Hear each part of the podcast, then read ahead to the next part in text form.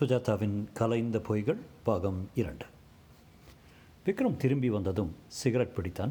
இன்று இதுவரை ஐந்து பிடித்தாகிவிட்டது. ஸ்மோக்கர் என்கிற வகையில் சேராத எப்போதாவது அரிதாக பிடிப்பவன் இன்று ஏன் இவ்வளவு அடிக்கடி? இன்றைக்கு புதிதாக என்ன? ரேவதி ஏன் அவள் வந்ததில் பரபரப்பு? அவளை வந்த முதல் நாளே ஆட்கொள்ள வேண்டும் என்கிற அவசரம்? சிகரெட்டை சீக்கிரமே அணைத்து ஆஷ்ட்ரேயில் திணித்தான். கை கடிகாரத்தை பார்த்து கொண்டான். ஐந்து நிமிஷம் போகட்டும். இப்போதுதான் அவளை பற்றி மைத்ரேயிடம் விசாரித்திருக்கிறேன். ஐந்து நிமிஷத்துக்குள் மறுபடியும் விசாரித்தால் தப்பாக நினைத்துக் கொள்வான் ஏன் இந்த பதற்றம்? ரேவதியை எனக்கு பிடிக்கிறது என்பதனாலா? அதுதான் காரணமா? அது மட்டுமா? இல்லை அதை விட முக்கியமான காரணம் இருக்கிறதா? இருக்கிறது.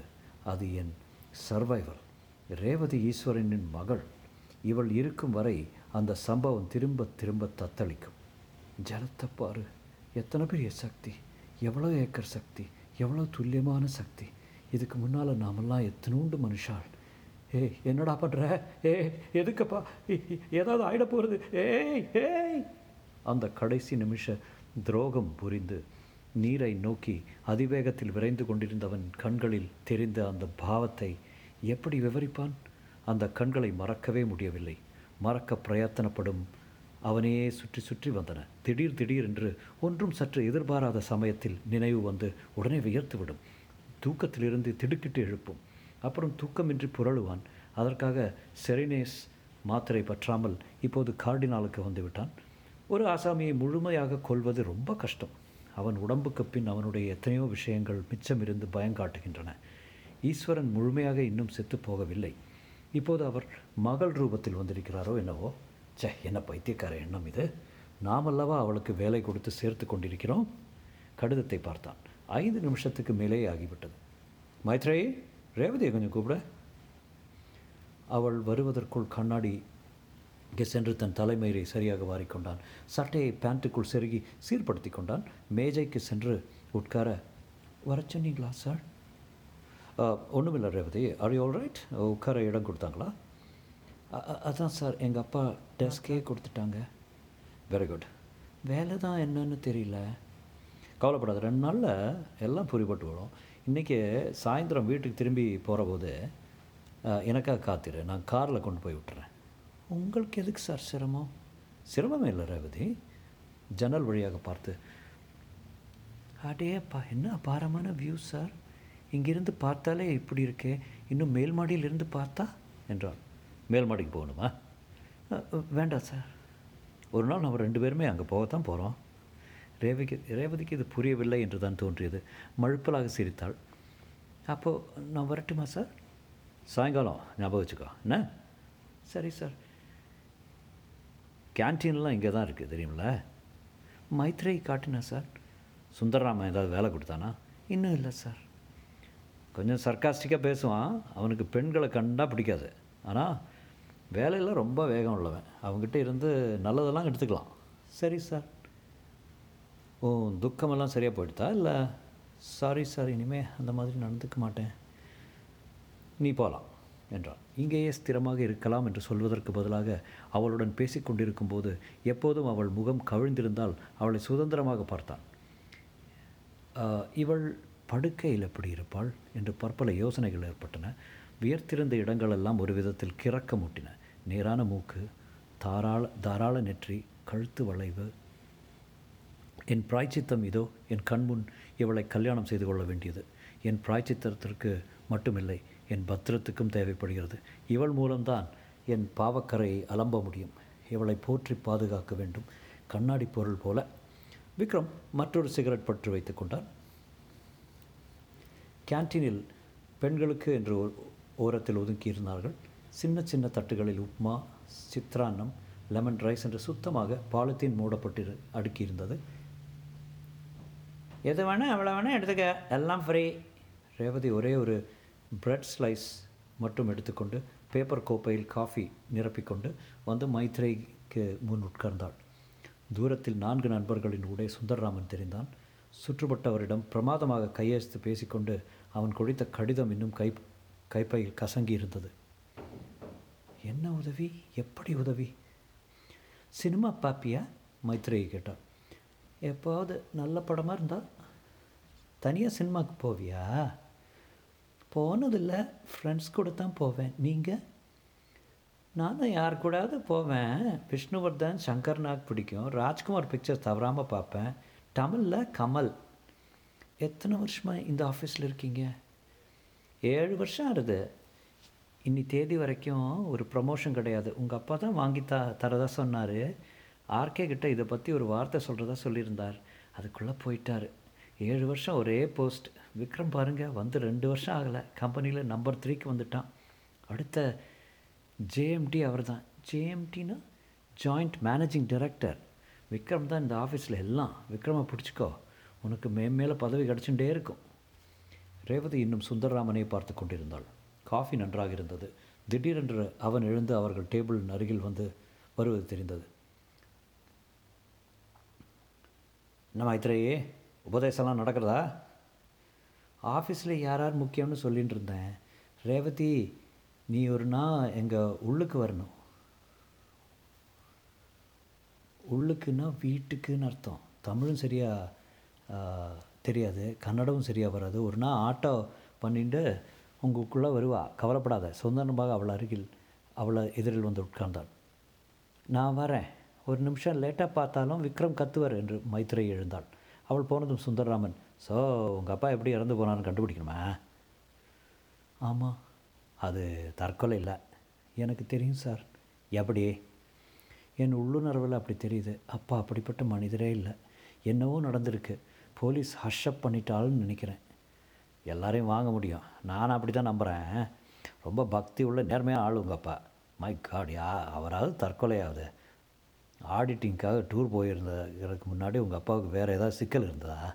அதெல்லாம் ஒன்றும் கிடையாது சார் ஆஃபீஸில் ஏதாவது நடந்திருக்கணும்னு நான் நினச்சேன். என்னன்னு கண்டுபிடிக்க முடியல. ஆல் ரைட் அவர் எதுக்காக இறந்து போனான்னு கண்டுபிடிக்கிறோம்னே வச்சுக்கோ. அதனால் என்ன பலனு? ஒன்றுமில்லை சார் ஒரு வித நிம்மதி தான் திருப்தி தான் கிடைக்கும். திருப்தியா? ஆமாம் நேர்மையாக வாழ்ந்தார் நேர்மையாக இறந்தார்னு. உங்கள்கிட்ட ஏதாவது சொன்னார் ஆஃபீஸ் விஷயத்தை பற்றி வீட்டில் ஆஃபீஸ் விஷயம் பேசவே மாட்டார். இன்னொரு காஃபி சாப்பிட்றியா? இது ஒன்றே ஜாஸ்தி சார். கிட்டையாவது அவர் சண்டை போடுற போட்டாரா என்ன? யார்கிட்டையாவது அவர் சண்டை போட்டாரா என்ன சார்? சண்டைங்கிறது அவர் அகராதியிலே கிடையாது. கொஞ்சம் நேரம் மௌனமாக இருந்துவிட்டு கண்டுபிடிக்கலாம் கண்டுபிடிக்கலாம். அவர் இறந்து போகிறதுக்கு பத்து பதினஞ்சு நாள் முன்னாடி செய்த காரியங்கள் எல்லாம் ஒன்று ஒன்றா கன்ஸ் ரீகன்ஸ்ட்ரக்ட் பண்ணணும். கொஞ்சம் எனக்கு அவகாசம் கொடு. இந்த ஆனுவல் முடி முடியட்டும். அப்புறம் பா பார்க்குறேன் இதை. என்ன? அவசரமே இல்லை சார். நான் இந்த ஆஃபீஸில் வந்து சேர்ந்ததே அந்த ஒரு காரணத்துக்கு தான். தெரிஞ்சால் விட்டுருவியா? முதல்ல தெரியட்டும். உங்கள் அப்பா சாகலை. அவருடைய மாநிற மேனரிசம் எல்லாம் உங்ககிட்ட இருக்கு. ரேவதி நீ அப்படியே உங்கள் அப்பா தான். ஈஸ்வரன் எனக்கு குரு போல. அவர் தான் எனக்கு தொழில் கற்று தந்தார். பொய் சொல்லாமல் இருக்கிறது கற்று தந்தார். சாயங்காலம் ஆஃபீஸ் விட்ட அப்புறம் கொஞ்சம் பேசலாமா? இன்னைக்கா? ஏன் வேறு ஏதாவது என்கேஜ்மெண்ட் இருக்கா நான் விக்ரம் வீட்டுக்கு கொண்டு விடுறேன்னு சொல்லியிருக்கார். விக்ரம் சொல்லியிருக்காரா? அப்போ கீழ்ப்படிய வேண்டியதான் சரி நான் வரேன். என்று விருட்டென்று எழுந்து சென்றான். ரேவதிக்கு சற்று அதிர்ச்சியாக இருந்தது. விக்ரம் என்றாலே இவர்களிடமெல்லாம் ஒரு தயக்கம் ஏற்படுகிறது. விக்ரம் எனக்கு வேலை வாங்கி தந்தவர் என்கிற ரீதியில் தனக்கு அவர் சொல்வதை கேட்க வேண்டிய கடமை இருக்கிறது. மேலும் விக்ரம் இந்த கம்பெனியில் முக்கியமானவர். சமயம் வரும்போது அவரிடம் அப்பாவிடம் அப்பாவை பற்றி கேட்டுவிட வேண்டும். கடிகாரத்தை பார்த்தால் லஞ்ச் இடைவேளை முடிந்து பத்து நிமிடமாகிவிட்டது மாலை ஆஃபீஸை விட்டு வெந்தபோது எல்லோரும் தத்தம் கைப்பைகளை கவர்ந்து கொண்டு லிஃப்ட்டில் காத்திருந்த போது முனியப்பா அவனிடம் வந்து விக்ரமையா உங்களை கூப்பிட்டு வர சொன்னாருங்க என்றான். மற்றவர் அவளை விரோதமாக வினோதமாக பார்க்க தயங்கிக் கொண்டே அவன் பின் சென்றாள். மற்ற மைத்ரே இல்லை. விளக்குகள் பிரகாசமாக இருக்க அவன் டையை தளர்த்தி கொண்டு பென்சிலால் இதை திருத்தி கொண்டிருந்தவன் அவளை பார்க்காமல் சிட் டவுன் என்றான். என்ன சொல்லாமல் கொள்ளாமல் புறப்பட்ட ரேவதி? நான் தான் உன்னை வீட்டில் கொண்டு போய் விடுறேன்னு சொன்னேனே. உங்களுக்கு நாழி ஆகும்னு சொன்னாங்க. ஏதோ பத்து நிமிஷத்தில் வந்துடுவேன் இந்த டிராஃப்ட்டை மட்டும் திருத்திட்டு உட்கார மாட்டியா? அவ்வளோ மரியாதை வேண்டாம். உட்கார்ந்தாள் அவன் அந்த காகிதத்தில் ஈடுபட்டிருக்க ரேவதிக்கு இது தினமும் நிகழக்கூடாது என்கிற கவலை ஏற்பட்டது. இவர் பெரிய கம்பெனியில் பெரிய ஆள். நான் என்று தான் சேர்ந்தவள். இத்தனை நெருக்கம் கூடாது. எப்படி இவர் மனம் புண்படாமல் தவிர்ப்பது? சுந்தரராமன் என்ன சொல்கிறான் ஒன்றுமில்லையே லஞ்ச் டயத்தும் போது அவங்க கூட ரொம்ப பேசிக்கிட்டு இருந்தா போல இருக்க? மைத்ரே சொன்னா. உனக்கு முதல் அட்வைஸ் வம்ப தவிர. அவர் எனக்கு உதவி செய்கிறதா சொல்லியிருக்கார் சார். என்ன உதவி?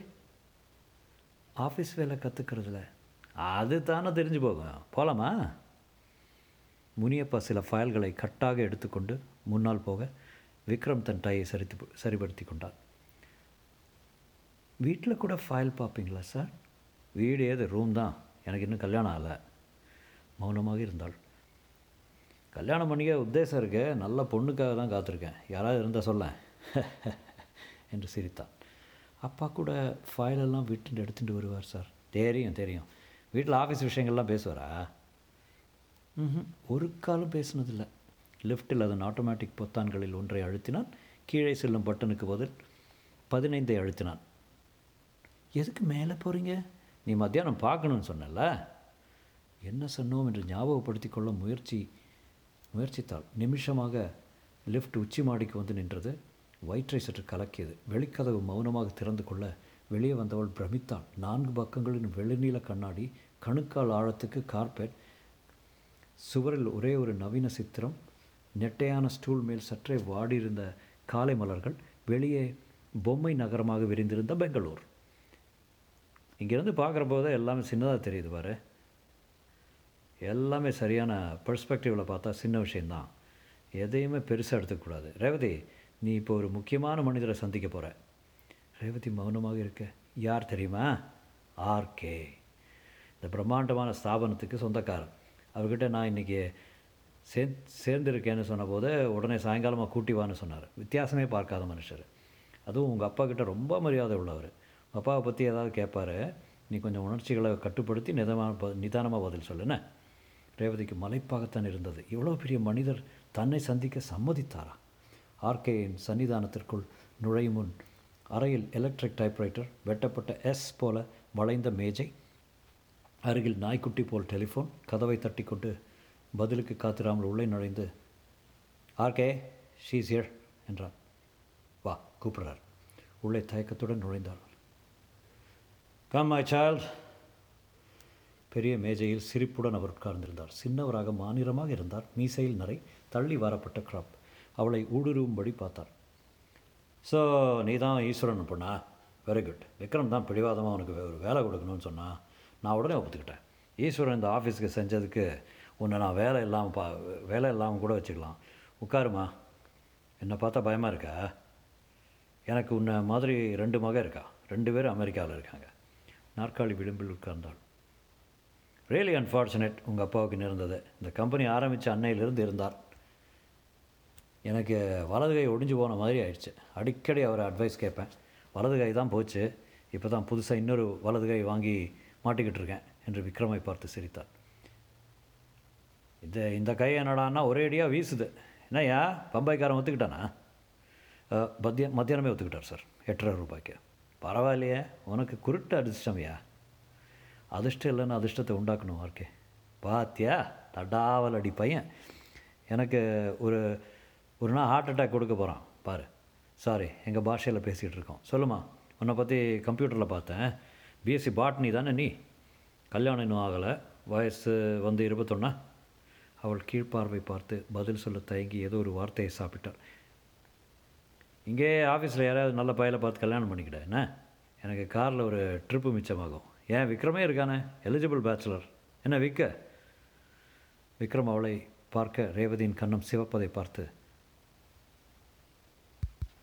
வெக்கத்தால் கண்ணம் சிவக்கிற பொம்பளை இப்போ தான் ஏன் முதல் முதலாக பார்க்குறேன் விளையாட்டுக்கு சொன்னேன். நாங்களாம் இப்படி தான் தாரதமியம் பார்க்காம ஜோக் அடிச்சுக்கிட்டு இருப்போம். வேலைன்னு வரப்போ எல்லாரும் உஷாராயிடுவாங்க. கம்பெனி ட்ரெடிஷன் அது. நீ யாரையும் சார் போட்டு கூப்பிட வேண்டாம். அவன் பாரு கொஞ்சமாவது மரியாதையாக எனக்கு சார்னு கூப்பிட்றானா? ஆர்கே தான். எல்லோரும் என்னை ஆர்கே தான் கூப்பிடுவாங்க. ஈஸ்வரன் ஒரு காலத்தில் வாடா போடான்னு கூட கூப்பிட்டுருந்தார். ஆர்கே திடீரென்று தீவிரமாகி அந்த ஆள் ஏன் இப்படி செத்து போனான்னு எனக்கு இன்னும் மர்மமாக தான் இருக்குது என்றார். அது ஒரு ஆக்சிடெண்ட்டாக தான் இருக்கணும் சார் ஆர்கே என்றார் விக்ரம் இல்லை என்றாள் ரேவதி இருவரும் அவளை பார்த்தார்கள். மெலிதான குரலில் சார் அது விபத்தில் தற்கொலை இல்லை. பின்ன? யாரோ அவரை பிடிச்சி தள்ளியிருக்காங்க. இம்பாசிபிள் அவரை அவ்வளோ தூரத்துக்கு வெறுக்கிற வெறுக்கிற ஆசாமி யாரும் இருக்க முடியாது. அவ்வளோ நல்ல மனுஷன் அவர். சார் அவரை எனக்கு நினைவு தெரிஞ்ச நாளிலிருந்தே தெரியும் சார் ஒப்புத்துக்கிறேன். மறுபேச்சு இல்லாமல் அவர் மாதிரி பத்திரபுத்தி உள்ள யாருமே இருக்க மாட்டாங்க. பாத்ரூமில் ஹீட்டர் போட்டிருந்தா அதுக்கு மூணு சுவிட்ச் வச்சு எல்லாத்தையும் அணைச்சிட்டு ஒத்த விரலால் தொட்டு பார்த்துட்டு அப்புறம் தான் குளிக்கவே போவார். வீட்டில் சின்ன வெட்டுக்காயத்துக்கு கூட நூறு மருந்து வச்சுருப்பார். அவர் டூர் போகிறப்ப பண்ணுற ரகலையை பார்க்கணுமே. பொட்டிக்கு பர்ஸில் ஒரு சாவி பூனலில் ஒரு சாவி இருக்கிற எல்லா உபாதைகளுக்கும் மருந்து மாத்திரை தைலம் டார்ச் விளக்கு மெழுகுவத்தி அட்ரஸ் தயாராக எழுதி வச்ச கார்டு பைக்குள்ளே பைக்குள்ள பல பாகங்களில் தன் விலாசத்தோட கூடின கார்டு எவ்வளோ கேர்ஃபுல் தெரியுமா அவர்? அவர் போய் ஒரு அணைக்கு பக்கத்தில் உயரமான பேரப்பட்டில் ஏறி தண்ணியில் விழுந்துட்டார்னு சொன்னால் என்னால் நம்ப முடியல சார் எனக்கும் அவன் அவநம்பிக்கையாக தான் இருக்குதுமா ஆனால் வேறு காரணமே இல்லையே. இருக்குது சார் வேறு ஏதோ காரணம் இருக்குது விக்ரம் நீ என்ன சொல்கிற வேறு காரணம் இருக்கா? ஏன் ஒரு மாதிரி இருக்க? உடம்பு சரியில்லையான்னு? விக்ரம் சமாளிக்க பாடுபட்டு ஆர்கே நீங்கள் சொல்கிறது தான் சரி என்றான். நான் என்ன சொன்னேன்? ஒரு அளவு சொல்லலை. சும்மா ஜால்ரா போடாத. இந்த பொண்ணு என்ன சொல்லுது? அவ அவ்வளோ கேர்ஃபுல்லாக தின வாழ்க்கையில் இருக்கிற மனுஷன் எப்படி அந்த மாதிரி ஆக்சிடெண்ட்டில் சாக முடியும்னு கேட்குது சரிதானேம்மா? நீ தான் போய் பார்த்தியே ஏதாவது சொல்ல போலீஸ் இதெல்லாம் தீர வச்சு விசாரிச்சிட்டாங்க ஆர்கே. அவங்க எடுத்த முடிவு தான் சரின்னு வச்சுக்கணும். இல்லை சார் அவரை யாரும் கொன்று இருக்காங்க. இப்போ நீ என்ன சொல்கிறம்மா இந்த கேஸை மறுபடியும் ரேக் பண்ணுங்கிறீங்களா இல்லை சார் நானே கண்டுபிடிக்கலான் இருக்கேன். இதை பாடுறா என்ன கண்டுபிடிப்பு? எப்படி கண்டுபிடிப்ப? விக்ரம் சார் கொஞ்சம் ஒழுத்த ஒத்துழைச்சார்னா நானா? என்றான் அயர்ந்து போய். எங்கள் அப்பா செத்து போகிறதுக்கு முன்னாடி ஆஃபீஸில் பார்த்த எல்லா காகிதங்களையும் ஃபைலையும் ஒரு முறை நான் பார்க்க அனுமதிச்சாங்கன்னா ஏதாவது க்ளூ கிடைக்கும்னு நினைக்கிறேன். ஆர்கே அவளை வியப்புடன் பார்த்து அட நீ என்னம்மா சொல்ல வர்ற? விக்ரம் இவ்வளோ அசப்பில் பார்த்தா என் மூத்தவ மாதிரி இருக்குது என்றான். சார் எனக்கு இது ஒரு சவ சார் எனக்கு இது ஒரு சாவலாக தான் படுறது. எங்கள் அப்பா வீட்டில் ஒரு ஜெம்மாக இருந்திருக்கார். பக்கத்து வீட்டுக்காரங்கக்கிட்டேயோ உறவுக்காரங்கக்கிட்டேயோ ஒரு சண்டை போட்டது கிடையாது. ரோட்டில் பூரா பூனைக்குட்டி நாய்க்குட்டி எல்லாம் வளர்ப்பார். ஏழை பெண்களுக்கு எத்தனையோ ஒத்தாசை செஞ்சுருக்காரு. அவருடைய அந்தரங்க வாழ்க்கையில் அவர் அந்த மாதிரி சாகிறதுக்கு ஏதும் காரணம் கிடைக்கல. எனக்கு என்னவோ ஆஃபீஸில் தான் அந்த காரணம் கிடைக்கும்னு உள்ளுக்குள்ளே ஏதோ சொல்லுது. நீங்கள் என்ன தப்பாக நினச்சிக்காதீங்க. அவர் பார்த்த ஃபைல்லாம் ஒவ்வொன்றா திரும்பி பார்க்க விரும்புகிறேன் அதுக்கு நீங்கள் அனுமதி தரணும்.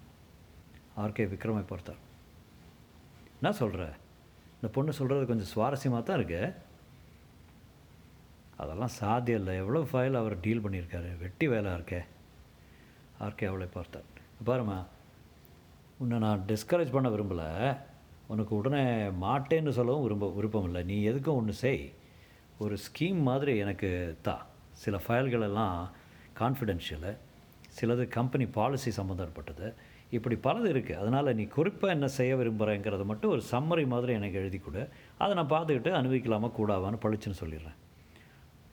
அது உங்கள் லெவலுக்கு வேணுமா இருக்கே அந்த சம்மரை என்கிட்ட கொடுத்தா போதும் ரேவதி. சரி சார் அதெல்லாம் வேண்டாம். என்கிட்டே இது வரட்டும். பரவாயில்ல. ஆஸ் யூ சே ஆர்கே ரொம்ப தேங்க்ஸ் சார் நீங்கள் இந்த மாதிரி இருப்பீங்க நான் எதிர்பார்க்கவே இல்லை. உங்கள் அப்பா சொல்லலையா? அவர் ஆஃபீஸ் விஷயமே வீட்டில் பேச மாட்டார். நீ எப்படி ரிப்போர்ட் எழுதுகிற பார்க்கலாம். சொந்தமாக நீயே எழுதணும்னா நிச்சயம் சார் என்று எழுந்தான். விக்ரம் கைகள் நடுங்கி கொண்டிருப்பதை பைக்குள் மறைத்துக்கொண்டு அவளுடன் புறப்பட்டான். கீழே இறங்கி வாசலுக்கு வந்தபோது இருட்டி விட்டது கம்பெனி கார் காத்திருந்தது.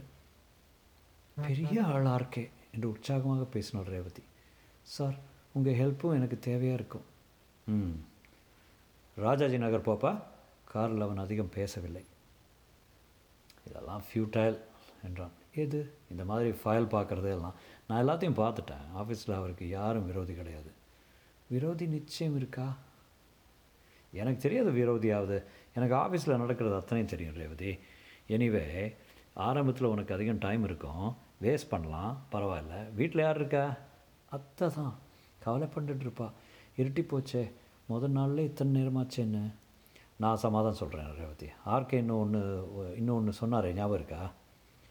கல்யாணமா? ஓ நோ சார் எனக்கு அந்த கேள்விக்கு பதில் கிடைச்ச மாத்திரத்தில் மறுநாளே நான் கல்யாணம் பண்ணிக்க தயாராகிடுவேன் பதில் கிடைக்கலன்னா? கிடைக்கும் சார் கிடைக்கும். எங்கள் அப்பா அந்த மேஜையில் என்ன எழுதி வச்சிருக்க தெரியுமா? அயராமல் சளைக்காமல் உண்மையை தேடுன்னு. சரி. தேடி பார்த்துட்டா போகிறது ஓகே பாய் நாளைக்கு பார்க்கலாம். விக்ரம் அவள் இறங்கினவுடன் சிகரெட் பற்ற வைத்துக்கொண்டு அதை ஆழமாக இழுத்தான். ஏன் கைகள் நடுங்குகின்றன? எங்க சார்? ரூமுக்கா? இல்லைப்பா ஆஃபீஸுக்கு போ.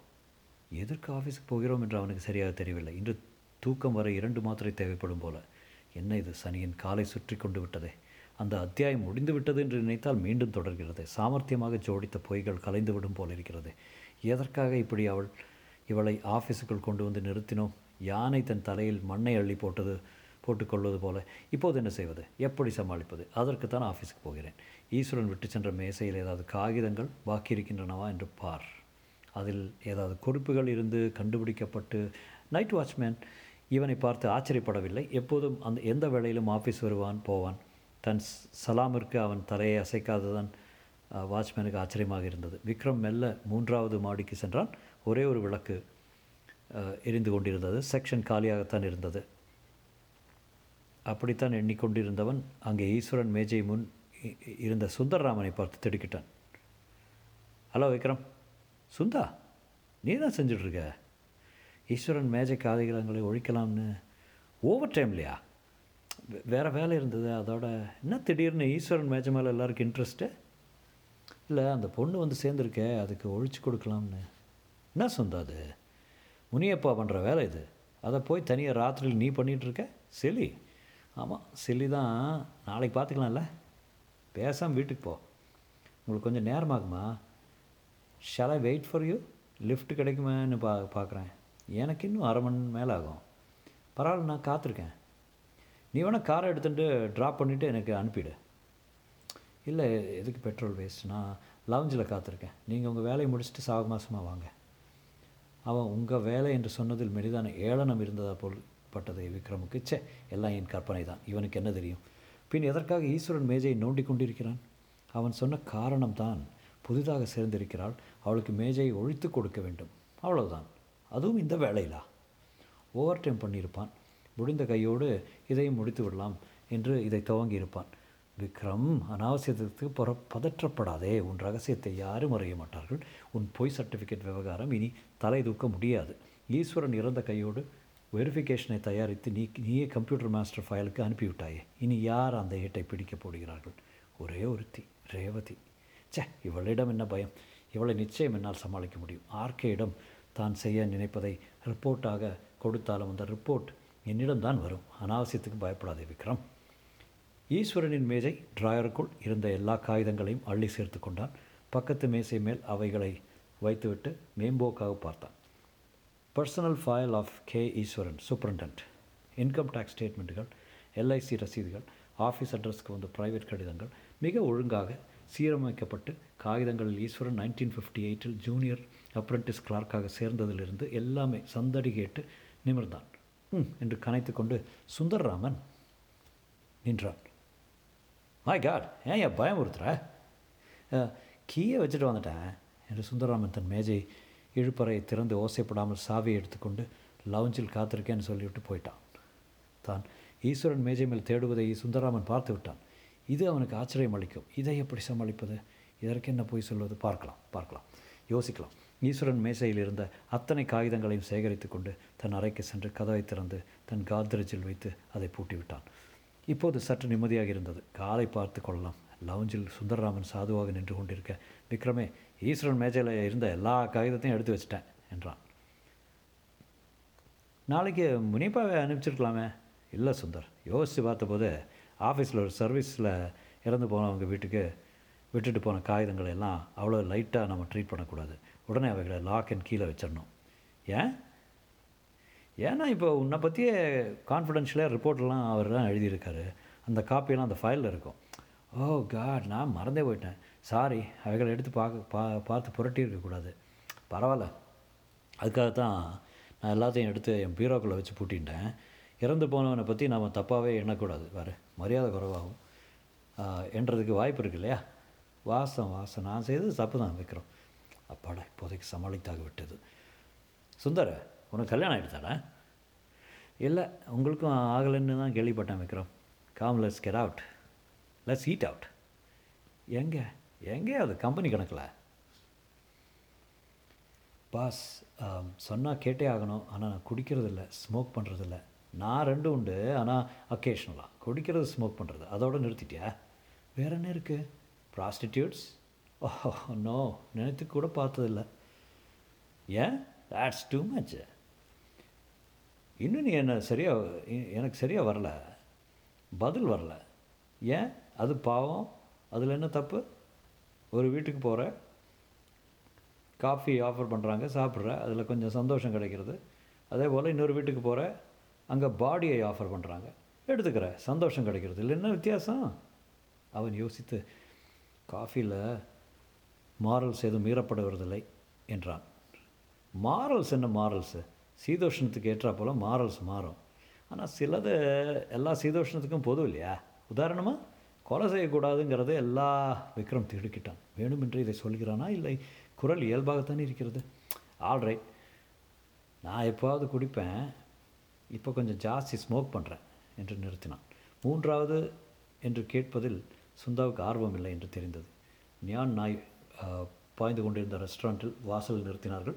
ஈரானியர்கள் மோட்டார் சைக்கிள் விழுப்புண்களுடன் அராபிய இரவுகள் பேசிக்கொண்டிருக்க விக்ரமை பார்த்து வாசல் சர்தார்ஜி சல்யூட் அடித்தான்.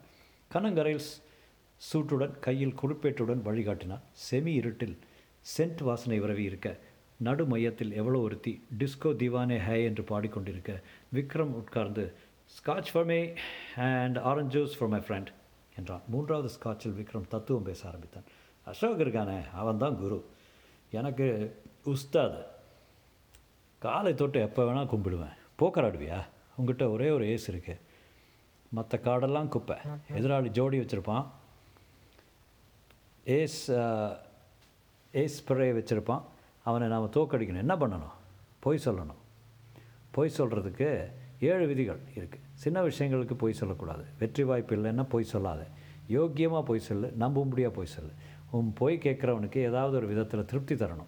கவனமாக பொய் சொல்லு. வெற்றி வாய்ப்பு ஆராய்ஞ்சு பொய் சொல்லு. அஷ்ரப் பெரிய ஆளியா. அவன் இருந்தால் நான் எல்லாம் இந்த கம்பெனியில் எங்கே? இப்போ நீங்கள் தான் சார் அடுத்த வாரிசுன்னு பேசிக்கிறாங்க. அப்படியா? என்று சிரித்தான். அதுக்கு ஒரு ஸ்காட்ச் ஒரு ஆரஞ்சு ஜூஸு ஸ்காட்ச் வந்ததும் அதை உயர்த்தி பொய்களுக்கு என்று சொல்லிவிட்டு மடக்கென்று விழுங்கினான். தொடரும்.